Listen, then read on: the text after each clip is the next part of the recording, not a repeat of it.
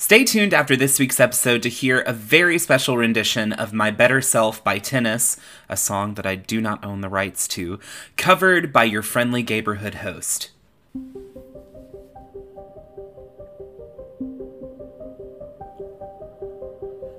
Two years ago, I lay in my bedroom closet with the microphone of my Apple earbuds held close to my lips, but not close enough for my beard to scratch it.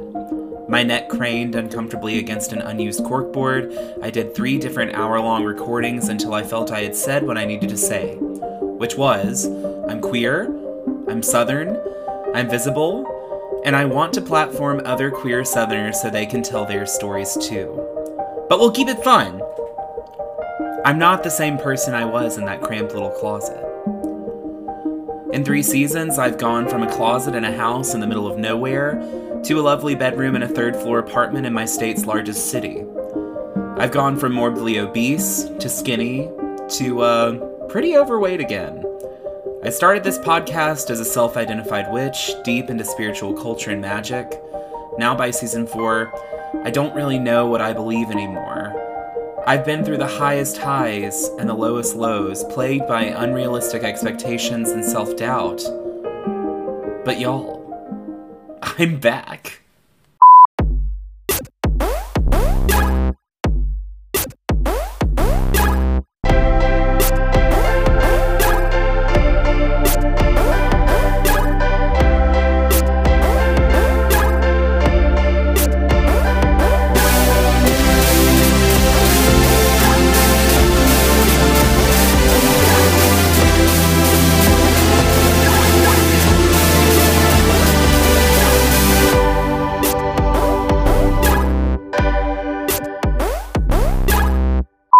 Hello, it's me, your friendly neighborhood host Jacob, and welcome back to Out in the Woods, season four, episode one.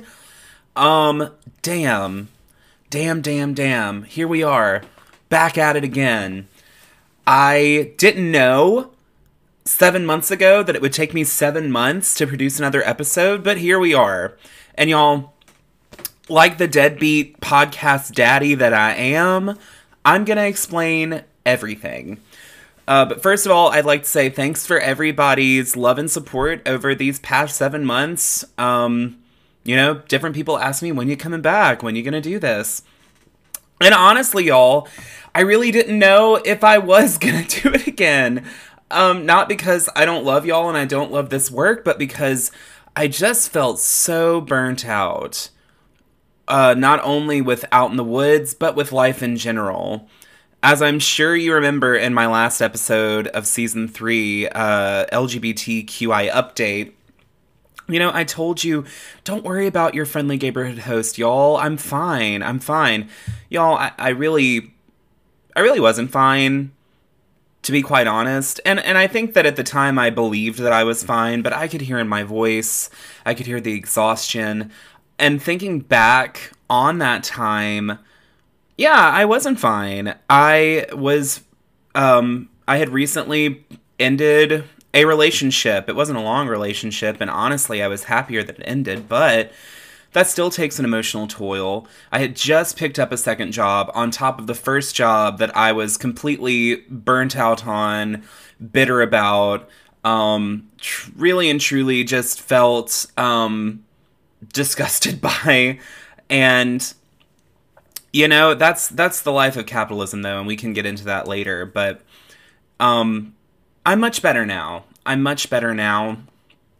And i i will say you know just like at the uh in the middle of last episode you know i talked about prioritizing your own mental health and your own free time and that's kind of what i did. Now of course um as some of you may know, I did end up producing Grindr Tales with uh, with my friend Justin at the time. We got ten episodes in, and you know the, the main reason that I that I was able to produce that podcast and not this one was because of the availability of a co-host that was right there, right down the street. I could call at any point and make it happen and make it work, and work it did. So I I'm sorry, Mindbook didn't pan out. Um, I still want to do Enter the Mind Book 3 because I really, I really love it.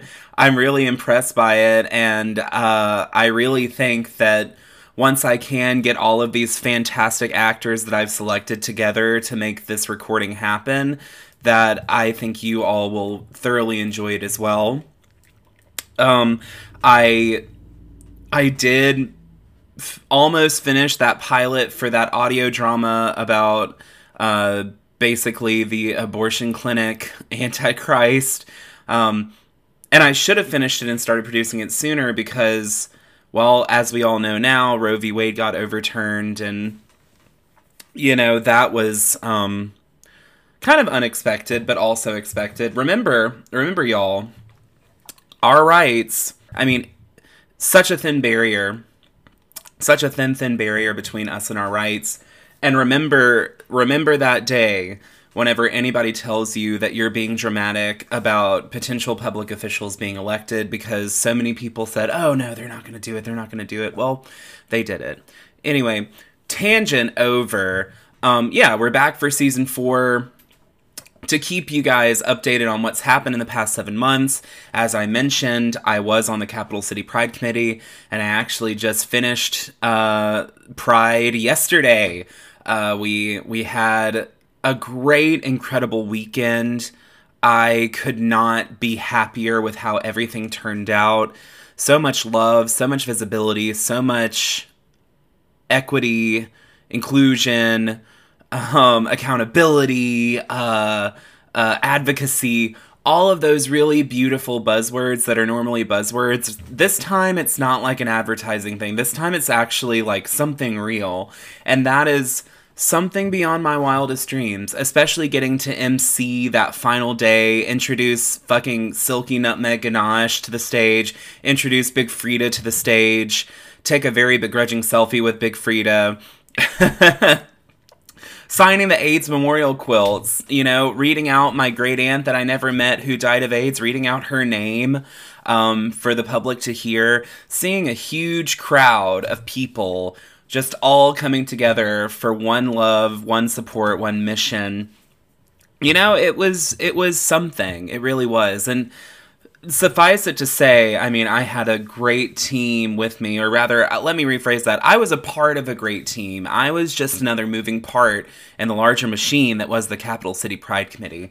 And despite the fact that there was a lot, a lot, a lot of controversy there for the uh, the span of two weeks, that was squashed immediately. Um, I think that we made something happen a second year in a row. I was not part of it that first year but I was in attendance, and I can say that if if this trend continues, then we are going to definitely be in the history books for the amount of change and the amount of advocacy that we're bringing to the state of Mississippi. And also, let me not let me not forget to say that like getting to share a microphone with Robin Johnston McGehee uh, from the episode in season three, "Break the Hate." Um, the incredible uh, LGBT rights advocate, uh, protester extraordinaire, who chained herself to the White House demanding marriage equality, adoption, equity, all of that for LGBT people and was arrested. I mean, she's just absolutely electric. She could she could get anybody to do anything. If someone says, you know, well, would you jump off a bridge? If your friends did it, you can say, well, Robin is one of my friends and she got on a megaphone and she made jumping off this bridge sound like the right thing to do for my rights and my equity. So, yes, I'm going to jump off this bridge right the fuck now. so, that was that was really incredible. Now, to talk a little bit about Grindr Tales, because I feel like a lot of people are wondering, especially some of my frequent listeners here have also ventured over to Grindr Tales to figure it out. Let me tell you, um, Grindr Tales blew the fuck up. Grinder Tales, in only 10 episodes, um, got bigger and bigger than Out in the Woods has done in four seasons. And I think part of that is because you know, I don't necessarily think, I mean, I think it plays right into what I believe about the Southern queer experience, which is um, people, minorities in general in the South, not just queer people, are the most overlooked and underserved because of our geopolitical location in the United States. Um, so a lot of people see a red state, all they think about is the white male and female, because we got Marjorie Taylor Greene and uh, Lauren Boebert up there too. Um, all they think about is these crazy uh, fundamentalist, conservative, right wing politicians that are ruling over these states and want to change the landscape of the United States forever. And, you know, that is true. That's absolutely what they want to do. Um, a lot of people are completely overlooking the minorities in these states. So when you have something like Out in the Woods that is specifically about those minorities, I don't think people immediately are interested to hop on that and figure out what that's all about. Um, but let me be a, a little bit of a uh, of a Twitter warrior right here and say shame on a lot of these people because once again have the highest population for instance in Mississippi per capita you have the highest population of African Americans um, in Mississippi. So whenever you just disregard places like Mississippi, you're also disregarding um, whole swaths of people that desperately need your help. Um, so there's that. Jot that down. But nonetheless, um, I also think that Grindr Tales was more popular because, well, everybody wants to know the sexy tea.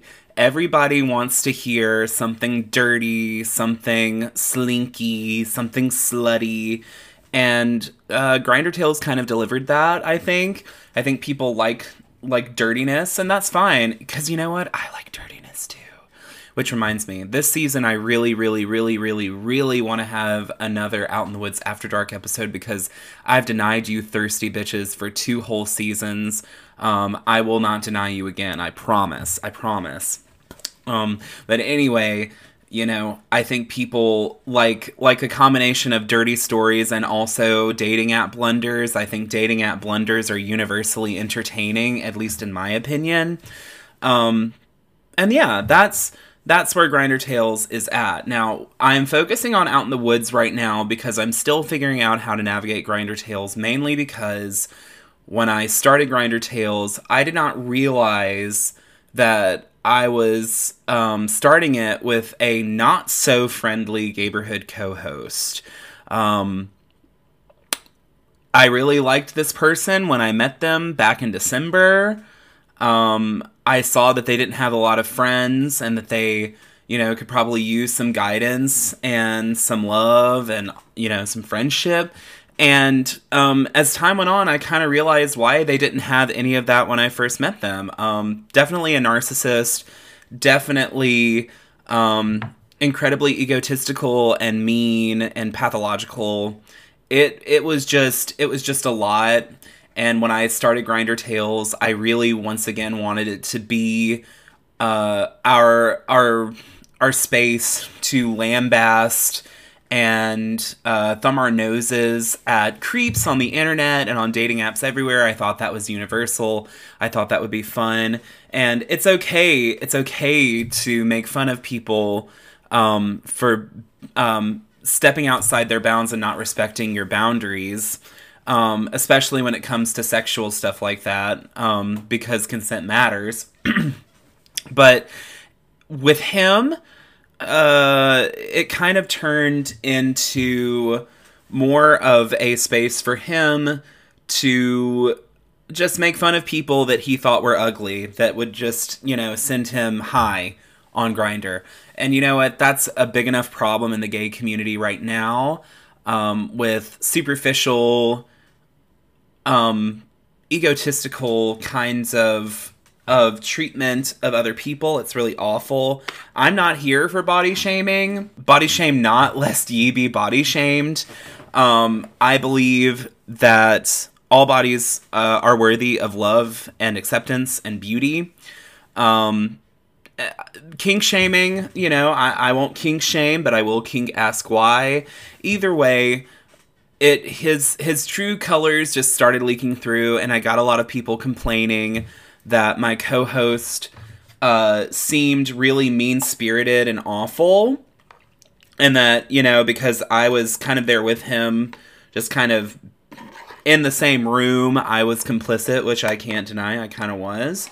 So, you know, fuck him. I'm ditching him, and I'm gonna take over Grindr Tales, um, and see see what I can do with all of that. It, it just offers more more um, opportunity for guests to come on because the great thing about Grindr Tales is this is universal. Anyone from all around the world can come in and tell a horrific dating app blunder. So that's that on that.